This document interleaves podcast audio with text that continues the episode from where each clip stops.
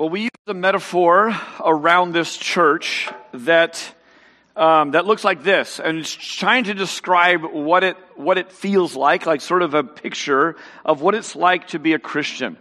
To be a Christian is to be carried along by the Holy Spirit.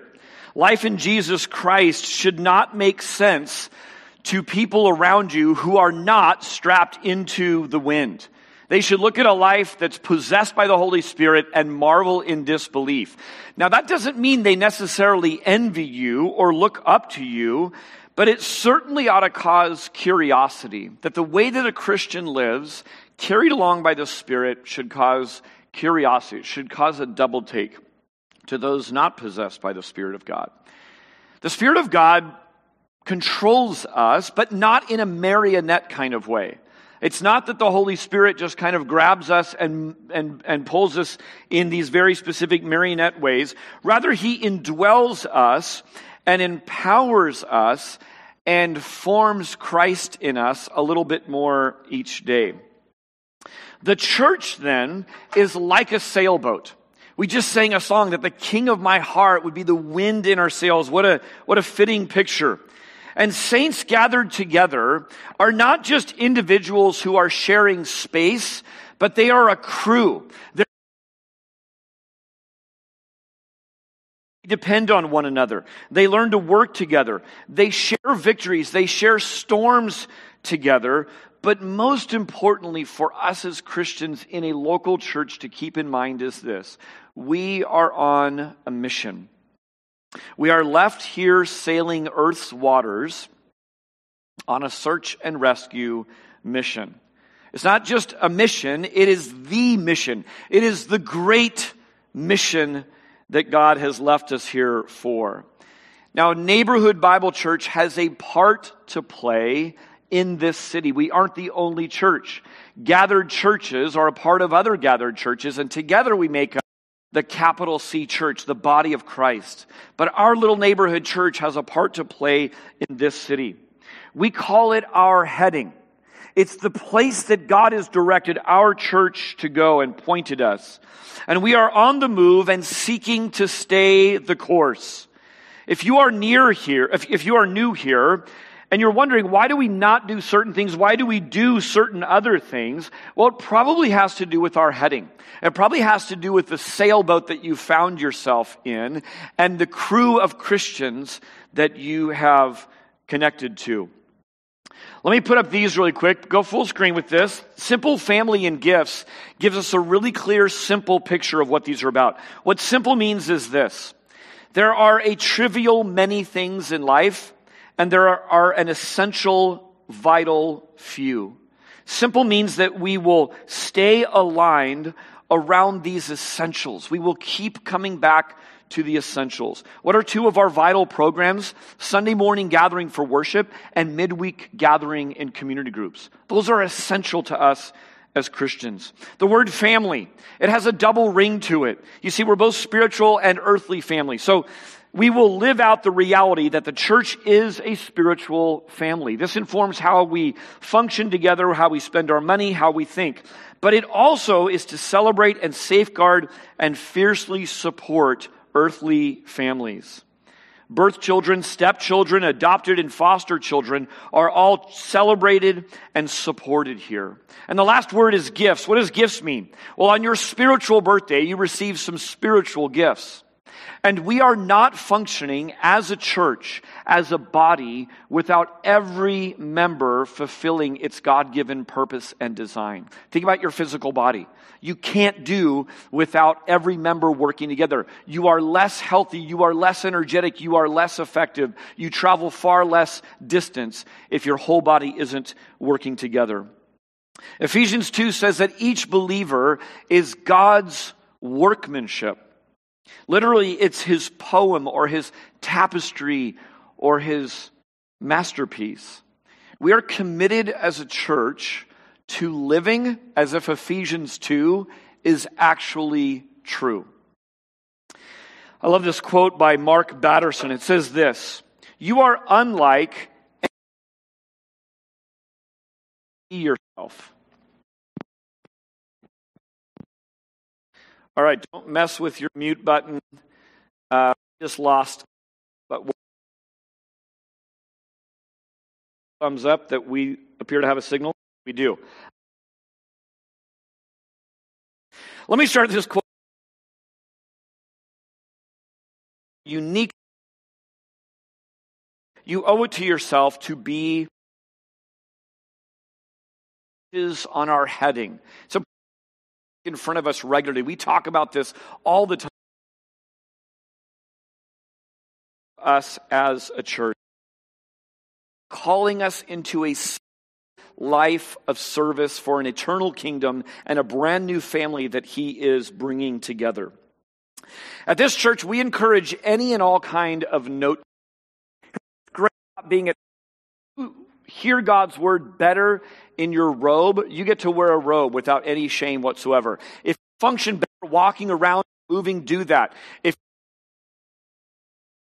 by drawing pictures. We've even been known in this church to hand out Play Doh and sculpt what God might be saying to you. So, whatever's going to keep you engaged, whatever's going to help you remember what you need to remember or do out of this morning, out of the text, feel free to engage in that. Here's kind of an opening prompt. These are in your questions this week, but I thought I'd put it out there right away because it touches on our passage. Yes or no? Worldwide pandemic and widespread has challenged how I'm living. Yes or no? And then explain. Do you feel changed or challenged or even thinking differently about where is my life headed? Because of this worldwide pandemic and massive un, uh. You know, Luke is one of four gospel writers, four accounts looking at the life of Jesus. And remember, writing something down is small deal in the ancient Near East. It's a costly venture. And so he addresses this to Theophilus. Some think Theophilus might have been a benefactor who's paying for this project. It's a lot of work and a lot of money to write this down. But Luke wants to write this down because some things have been accomplished amongst us, he says, that need to be written down. And what we see from Luke's gospel is this. He stresses Jesus' care for the outsider, specifically poor people and women who were outsiders and children who were less than and sinners, whether that be tax collectors like we saw last week with Zacchaeus or others, and certainly Samaritans and those who were racially uh, outsiders. When you look at this title, what we see from our title that we've been working with is it's sort of like a box top to a puzzle. You're putting a puzzle together, and when you just see a few pieces at a time, you can't see the big picture. But going back to the box top, you see where is this whole thing going? Luke's is the lens. His profession. He's a physician by trade. Uh, and so, more than just biography, though, kind of his life, Luke is explicitly saying that Jesus is God. And he points to two things that we see woven through this gospel and his, un, uh, his unequaled works, his unmatched unequaled works. Was and did things unlike person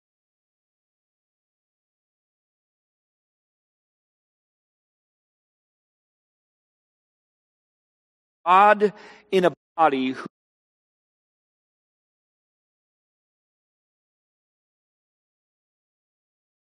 good. This is an advanced. Okay, there it goes. That Luke 18 said to him, Why do you call me the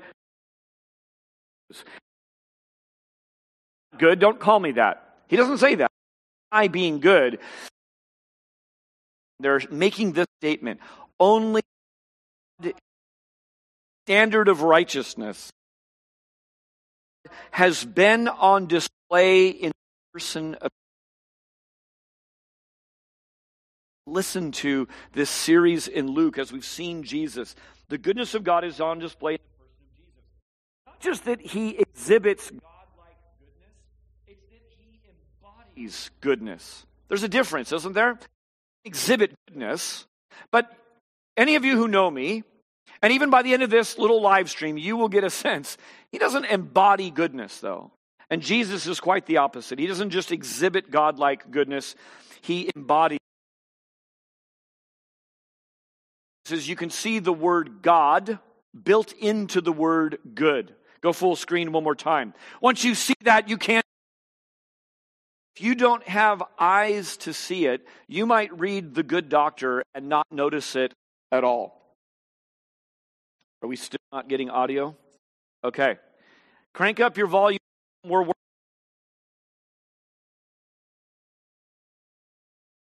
accomplishments, his mission. Uh, last week, Ben looked at this. At the end of, of uh, dining with Zacchaeus, he says, For the Son of Man came to seek and to save the lost. Probably the most succinct purpose statement of the life of Jesus that we see. When we think about the life of Jesus, um, Jesus didn't come to earth primarily as a teacher or primarily as a healer or leader or servant, although he does all of these things. You know what? Jesus came to earth to be a savior, the savior of the world, the savior of people. That was his mission. His mission was a search and rescue of sinners. This last part of it, the tagline is Luke is probably the most accessible of all the Gospels. Remember that famous Gentile Goldilocks from a childhood story? Goldilocks would probably say this Man, I read Matthew, but it's too Jewish. I read Mark, it's too dark. There's so much suffering in Mark. I read John, and it's too theological and heady. There's so many words in John.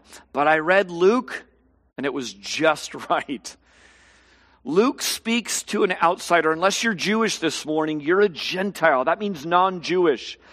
And to have a crossover hit in some kind of a music setting, that person needs to be fluent in two different genres, right? The original one and then the crossover genre. And Luke is exactly that. He's an outsider. He's a Gentile. He's not an eyewitness of Jesus. And yet he's an insider because he's new in Christ. He's a Christian Gentile. And so it speaks to outsiders. Turning your Bibles right now to Luke chapter 19. We're going to be in the middle parts of Luke 19. We'll start in verse 11 in just a. Just a reminder, Jesus had just demonstrated what he means by I'm here to seek and save the lost. He does so by by, uh, by interacting with this guy, Zacchaeus. Remember that Zacchaeus was not just a wee little man. He was, um, he was actually the guy who, you know, would like sell his grandma for the right price. He was a sneak. He was a thief.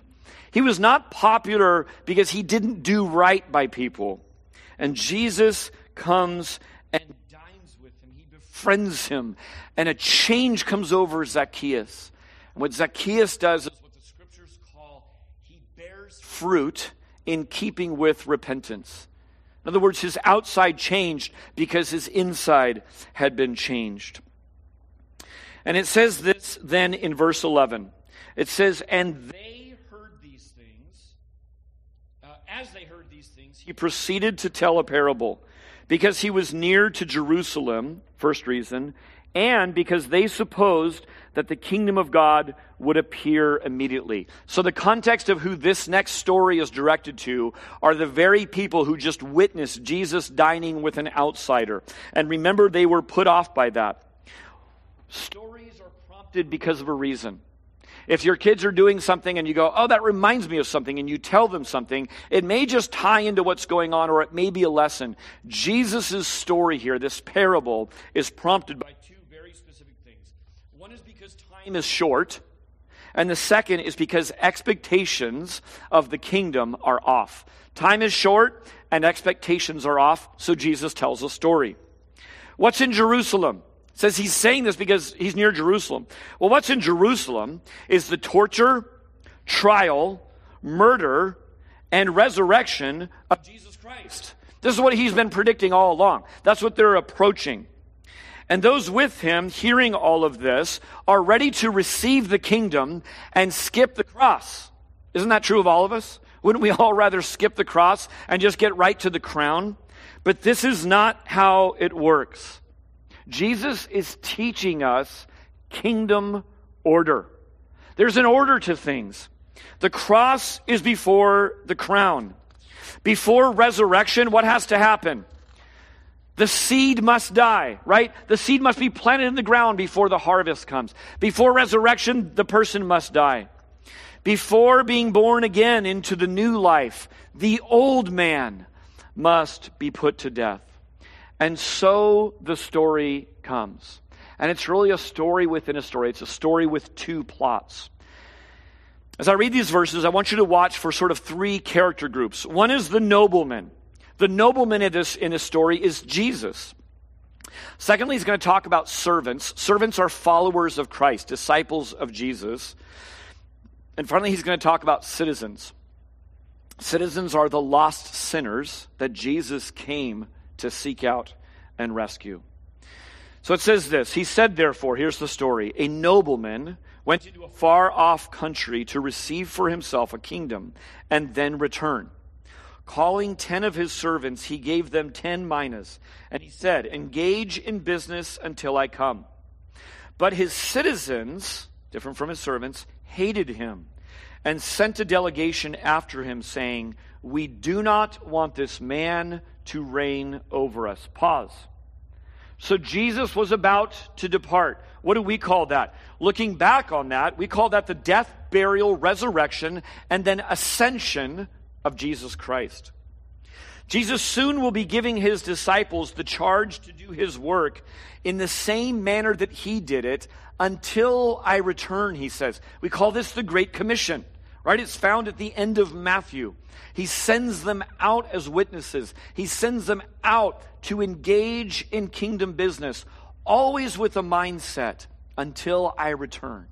I'm coming back. And then average people are citizens.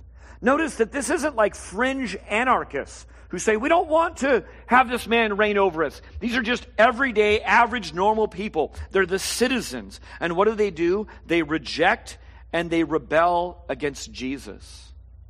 They hate him, it says. Now, verse 15, which, if you're in your Bible, think about verse 15 as a fast forward in the story. It's looking on ahead into the future, fast, fast forwarding in time to the return of Jesus Christ. Okay? His first advent is called Christmas, his second advent has yet to happen. Verse 15 When he, the nobleman, Jesus, returned, having received the kingdom, he ordered these servants to whom he had given the money to be called to him, that he might know what they had gained by doing business.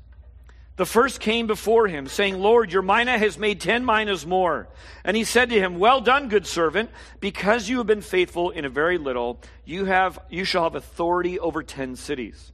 And the second one came, saying, Lord, your mina has made five minas. He said to him, and you are to be over five cities. Verse 20. Then another came, saying, Lord, here is your mina, which I have kept away in a handkerchief, for I was afraid of you, because you are a severe man. You take what you did not deposit, and you reap what you did not sow. He said to him, I will condemn you with your own words, you wicked servant. You knew that I was a severe man, taking what I did not deposit and reaping what I did not sow. Why then did you not put my money in the bank? And at my coming I might have collected it with interest. And he said to those who stood by, Take the mina from him and give it to the one who has ten minas. And they said to him, Lord, he has ten minas. I tell you, everyone who has, to everyone who has, more will be given, but the one who has not, even what he has, will be taken away. So now he's turning his attention from servants to the citizens in verse 27. He says this but as for these enemies of mine, who did not want me to reign over them, bring them here and slaughter them before me. So, two plot lines. The return of Christ will mean very, very different things for two different groups of people servants and citizens. Those who are disciples of Jesus and those who are not. Let me pick up plot number one. Plot number one has to do with Jesus returning and settling accounts with his servants. According to 1 Peter 4, judgment begins in the house of God. Now, this isn't a judgment of salvation as to whether they're in or not. They're servants of Jesus Christ, they're in. This is rather what they did with what they were entrusted. They were given money to engage in business until he comes back, and now it's a settling of accounts with what they did with that.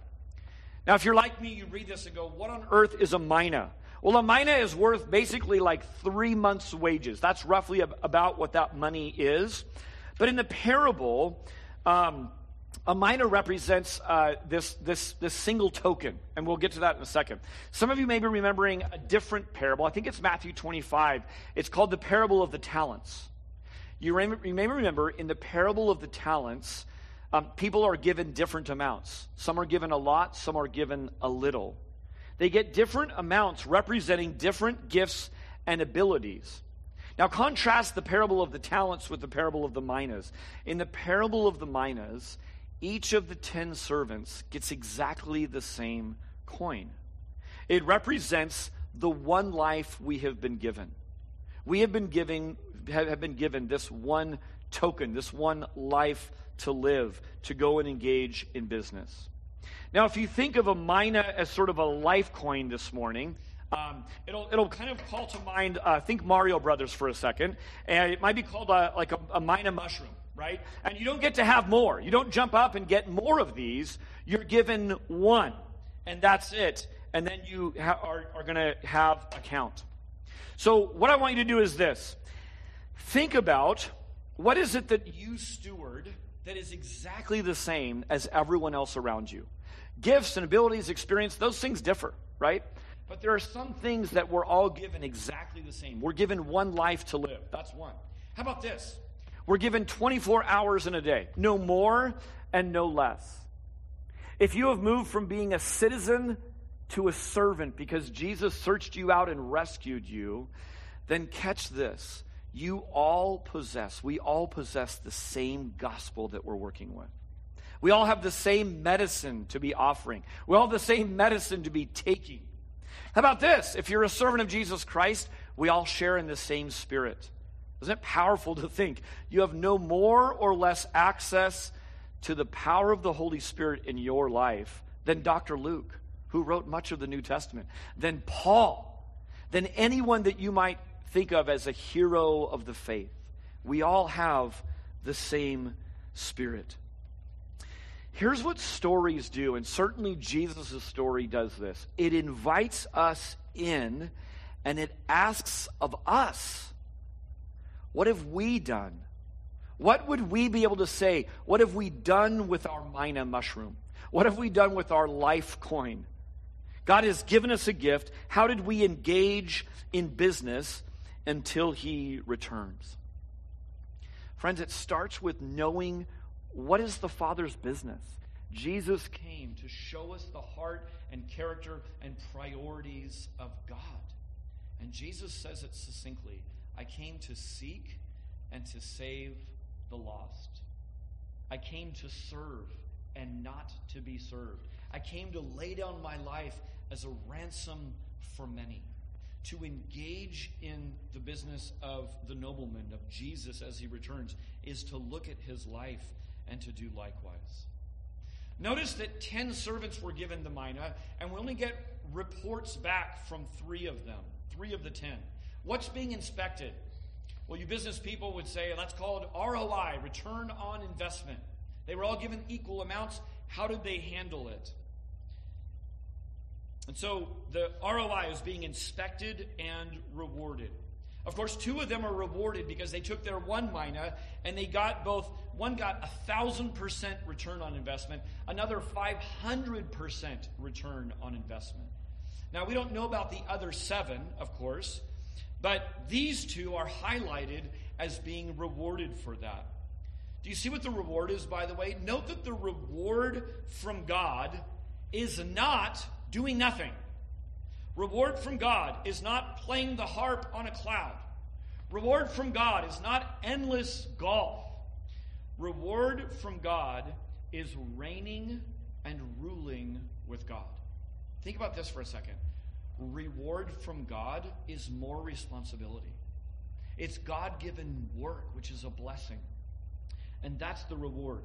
The third servant comes along with excuses rather than profit. Now, he chooses a really curious way to defend himself. You've probably found yourself in the same way.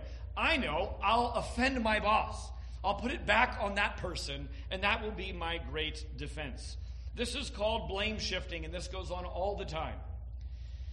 And he doesn't even live out his own stated theology, his own actual thoughts. His words condemn him, as Jesus points out. Here's the point our theology, what we think of the nobleman, what we think of Jesus, informs our actions. Our theology informs our actions. We can't help it. The ones who confidently engage risk their coin, so to speak, on profit and they're praised. The one who lives with a mindset of scarcity, with a mindset of fear, with a cowering picture of the nobleman, who in this person's mind is a, a hard, harsh master, who evidently uh, does business and, and does things where he didn't do the work of it. That person who lives in fear and scarcity, he's clinging and hiding what he has in fear of loss and in fear of punishment. That's the one who suffers loss of reward. Doesn't that sound like a lot of people you know? Maybe that sounds a lot like you. That's the cold drudgery, the yoke of religion that Jesus came to smash. You are not being invited into a life of scarcity and fear and cowering and punishment. Jesus invites us into a life altogether different. To be a Christian is to be a servant of our Master Jesus. You are now a new person on a new assignment. The person who fails to see this is the person clinging to their coin for fear of loss. How sad to see that coin sort of gradually drift and kind of shrink and kind of and kind of go away in their eyes. You know, many view people, uh, many people view the Christian faith as sort of this cruise ship to heaven. Uh, they, they think in their minds that they have their ticket and they're safely on board. This might have been their decision to follow Christ. They think of their pastor of their church as the cruise director. Hi, I'm Dave, and I'm your cruise director. That's what some people think of me. Um, and so, if anything is not to their liking, they'll take it up with their pastor. And then the church staff, of course, would be the crew of the cruise ship. And it's their job to serve up and clean up uh, after their spiritual meals, um, according, of course, to their taste and to their temperature of each one's liking. Uh, they provide the right kind of music at just the right volume. And, of course, programs that keep the journey from getting boring.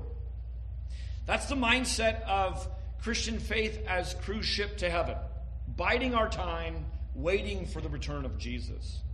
In actuality, Jesus is painting a different picture. He's shattering the expectations of his followers who have completely wrong mindsets of what this kingdom of God is all about that Jesus has been preaching. In actuality, we are on a search and rescue boat. Time is of the essence because the horrors of hell are real and people are dying every day. Who's our captain? Our captain is Jesus. We are all the crew members serving under his command. Each one of us has a vital role to fill for the sake of others who are not in our boat. Church, let me warn this. We've warned this since day one of opening this church about 13 years ago. We will all be prone to turn our chairs inward and to be self serving as a church. Why? Because there's always more needs to be met within us. But if we keep this picture in mind that we are a search and rescue boat. It means that we will do our part in His command, in His power, with urgency. Because there are people outside of our boat who need our love and energy and attention. And when they come aboard, they'll be sopping wet. They will bump into us. They will not act like crew members. And we will say, Praise God and hallelujah. Another one's been yanked out of the sea and is safe for eternity. Myles Munroe said this The great tragedy in life is not death, but life without reason. Life without reason. I love this from David. This is found in Acts 13 36. For David, after he had served the purpose of God in his own generation, fell asleep and was laid with his fathers. After David had served his purpose in his generation, served God's purpose in his generation. What a great summary statement. I would love something like that, just to be said of me, that I could look back in my life and say, I've finished the race, but I've, I've served the purpose God gave me in my generation. And then fall asleep, of course, is a comforting way to say that he died. Take a look at this title slide one more time. Let me go back to it.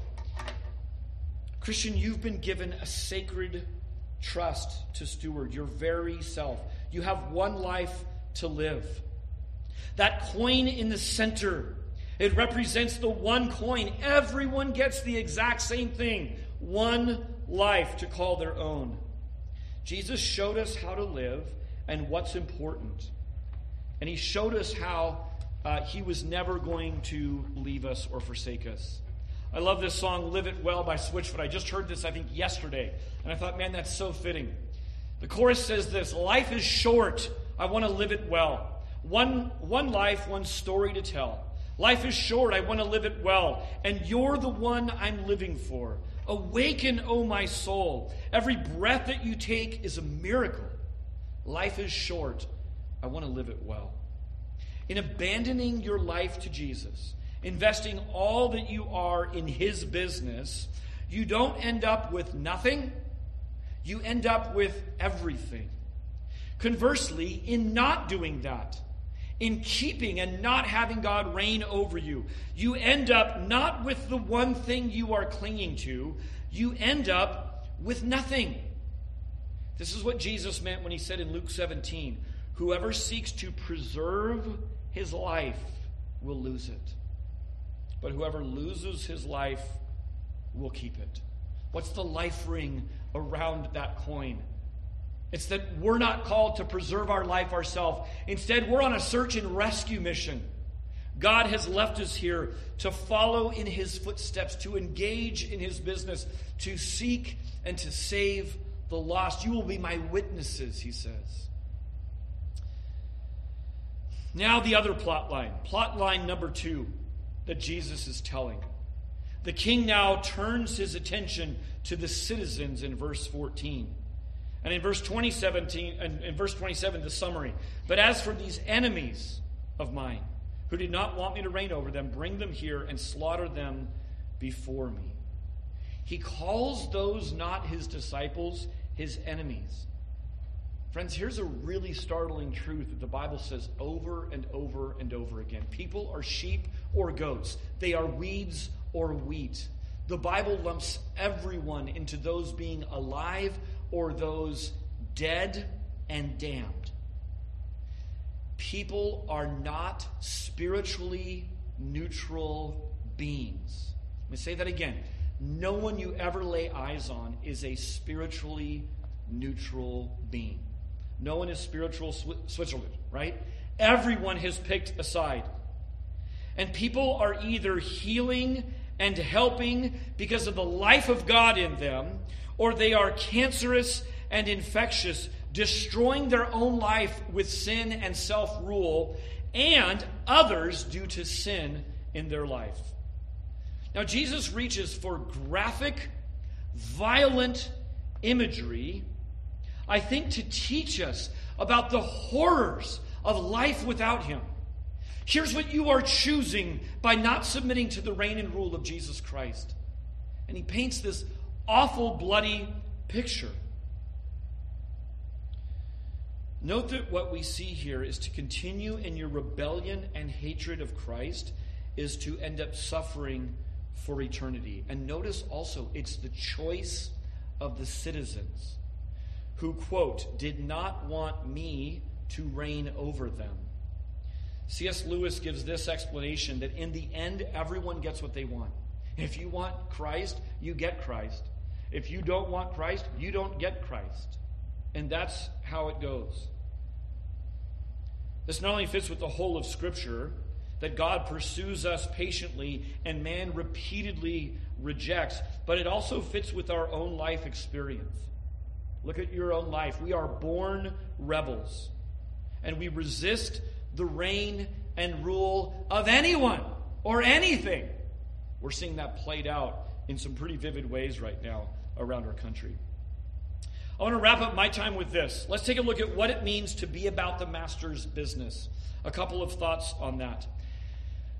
I can't stress enough how important this has been in my life that a part of, of uh, in fact, the starting point, not a part, the starting point is beginning with resting in the finished work of Jesus Christ. The Lamb of God has been slain for sin. The effect of sin is over and done. That means total forgiveness erases our shame, and total cleansing erases our filth. I can't look at you, but you can look at me. Look at me for a minute. Make this part of your daily work of engaging in the Master's business, of sitting with this truth, of returning to this truth, of letting this truth wash you afresh each and every day. I can't tell you how it will change your life if you begin your day with great thoughts about God, it will change your life. Begin your day with great thoughts about God. Begin your day with coming and re resting in the finished work. It is finished.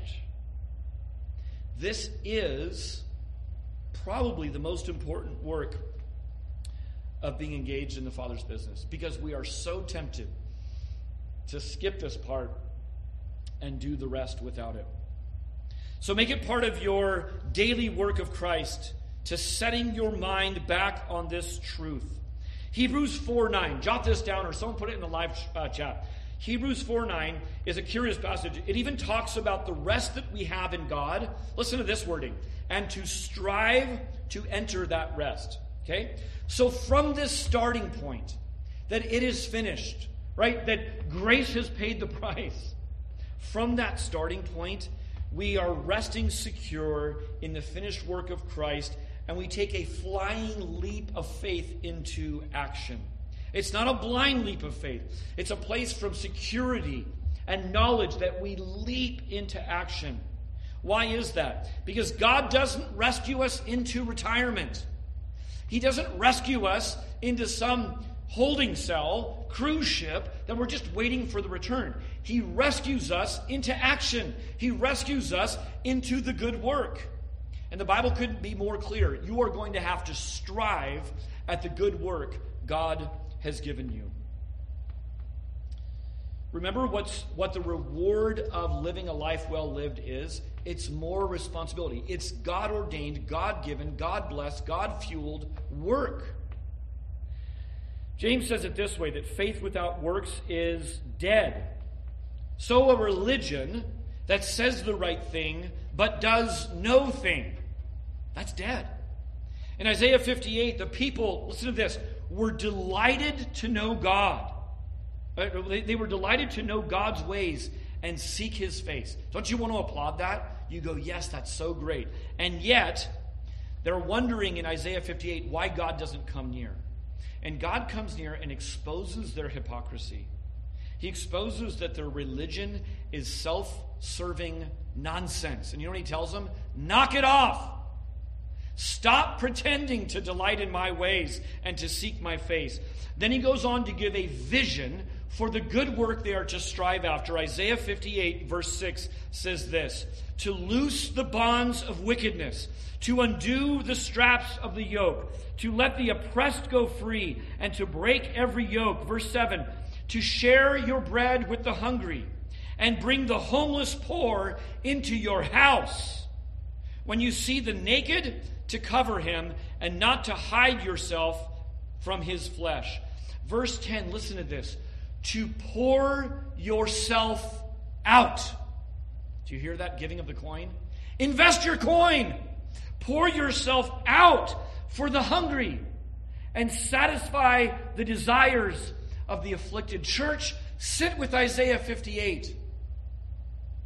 Pour yourself out in love for those in need. If that isn't simple enough for us, listen to the words of Jesus in 1 John 3:16. He says, "By this we know that, that he has laid down his life for us. That's resting in the finished work. And we ought to lay down our lives for the brothers. That's striving at the good work. We rest that He's laid down His life for us, and that's so that we lay down our lives for the brothers.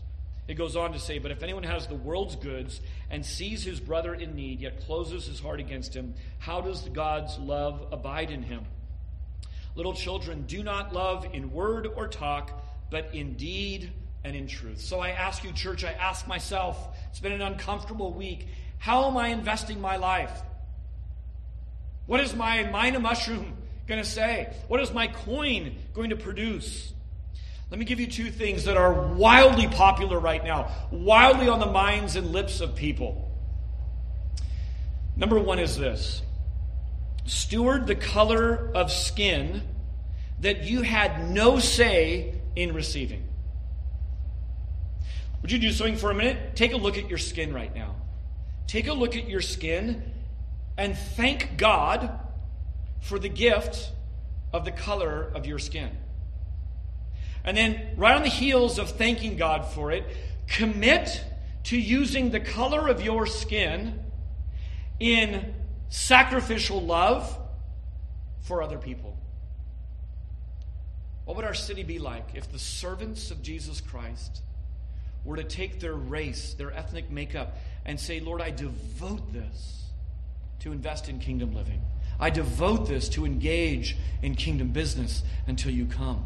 I celebrate that you've gifted me this and that you're sovereign and that you do things on purpose.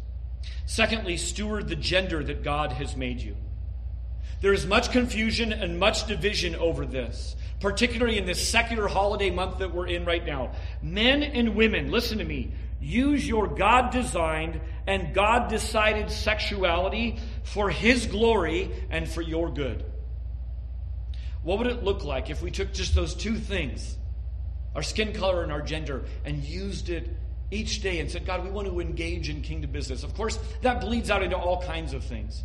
Jonathan read a passage from Proverbs about using the things that come through our hand. We just read a passage about our homes, the food that comes through our hands, the clothes that come through our hands, the stuff of this life to engage every day in the good work that God has seen it. Let me tell you this I see this going on. It's so encouraging to be your pastor. I see flashes of this all the time. But there is more, church. There's more to grow in in this. Every one of us lives out our theology. It seeps out of us whether we want it to or not. What do the choices, the joys, the hurts from this last week say about the God that you believe in? You know, the parting words of Jesus to his followers as he sends them off on this seek and rescue mission is that you are not alone and that you are not doing this in your own strength. Listen to Acts 1 8. He says, Wait here, but you will receive power when the Holy Spirit has come upon you and you will be my witnesses in Jerusalem and in all Judea and Samaria and to the ends of the earth. Wait until this little thing you clip in, called a sail, is going to come and fill you, and then hold on tight. The Holy Spirit doesn't give us a to do list each morning. We don't wake up on our nightstand and just see this little check off. That's a marionette view of God. That's not how it works. The Holy Spirit gives us guardrails. The Holy Spirit gives us direction. The Holy Spirit gives us nudges. And most important, the, the Holy Spirit gives us Himself, His very presence. I was speaking with Miguel this week. He came to pick up his beef jerky, and, um, and we were talking a little bit. He was at Home Depot, and he was at Home Depot doing some home project, but really he's a Christian on Jesus' time all the time. He's never off duty. And so he gets a sense about this employee walking by, and it confirms, like, yeah, I really should talk to that person. And when the person came back, he sat there and engaged this guy about being born again into, the light into a life of faith with Jesus Christ. So fun to hear that, Miguel. I had a guy come and work on my garage door. It's broken. And so he comes into my house. Uh, and I'm getting it fixed. And, and yeah, I'm there with a guy fixing my garage, but I'm on Jesus' time. I'm never off duty. And the Spirit nudges me to, to talk to Him. And so I'm praying. I'm always praying, God, if there's open doors, um, let, me, let me do this. And so there was both a, metaphorical spiritual open door and a physical open door because he got it working, which was great. But talk about a captive audience. My door is shut and stuck shut, and I'm inside the garage talking to him. And the conversation turned to Jesus, and it was a, it was a really awesome opportunity. These are all around us all the time. Christian, can you have the freedom to engage and speak up if that's what the Spirit's telling you, and also have the, have the freedom to let people pass and not speak up every time just like out of rote repetition. This is life in the Spirit. Some people worry about the church always asking for money. You, you may have wished to have, to have attended our church a few years ago. If you were in attendance that day, um, there was a sum of cash that was taped under your chair when you showed up to church. And there were differing amounts in the different envelopes that were under there. Now, once you heard the sermon on why that money was given to you, maybe you wish that you weren't at church that morning. Because you see, the money was given as a trust and as a responsibility. This was the flyer that accompanied this thing. We called it Talent Show, and it was on the parable of, the talents. And what we had here was this no one was going to audit you except your own conscience and the eyes of God. But some of the rules were this you weren't allowed to simply give cash away or just put it back in the offering. We wanted to make it more challenging than that. We wanted this to be a representation of the gifts that we're called to steward. You were encouraged to obey the Holy Spirit's leading in this. This was a small experiment to highlight a big reality. Christian, don't just come to church, put your money in the offering. Let the pastors think about what the scriptures mean. Let the pastors and elders figure out where to spend the money and how to invest and steer the church. We are each called to be engaged in the business of God. We come together and we join forces. In fact, one of the encouragements was hey, grab your community group and pool your, your money together and do something even bigger than one of you can do alone. The band's going to come on up in just a second and sing a song, Remedy, which fits so well with the good doctor theme, doesn't it? To seek and to save the lost. I want you to listen to this song as it describes our condition of being wounded healers. Notice that we don't scrub in so we can get to work. No, it's God that scrubs us clean and then invites us to work. We don't know the tools to use. We wait around and God says, scalpel. And we go, okay, here. And we put it in the hands in immediate trust and obedience. A couple of weeks into shelter in place, I brought our team together and I said, listen, whatever goals we had set up, let's scrap all those. Let's take a new 60 day goals and let's strive where we shelter. God has shut the doors of our church, God has closed our programs, and there are new fields of harvest that were hidden to us before but are now open. And I love the staff. The staff went to work. We all went to work seeking God. What's the business you want us involved in? But I want to highlight our Spanish uh, team. Those who head up our Spanish ministry really nailed it. And I actually asked uh, Sandra and Angel to put together a little video to kind of um, bring our English speakers, part of our church family, up to speed on some of the things going on in our Spanish ministry. I want you to watch this. I want you to see sort of what it looks like to pivot off of a worldwide pandemic, what it looks like to pivot off of shut doors, and to say, God, what else do you have for us then? Take a look at this video. Hello, my brothers and sisters. I don't know you remember us. Uh, I am Pastor Angel. She's my wife, Sandra. Uh, we are from the Spanish service and their service in our church, Neighborhood Bible Church. We are really want to talk with you about that the big experience that we have in this hard time. Uh, the first one, I lost 20 pounds, but we have more important things to tell you. Not being able to be at the church give us the opportunity to open a channel through YouTube.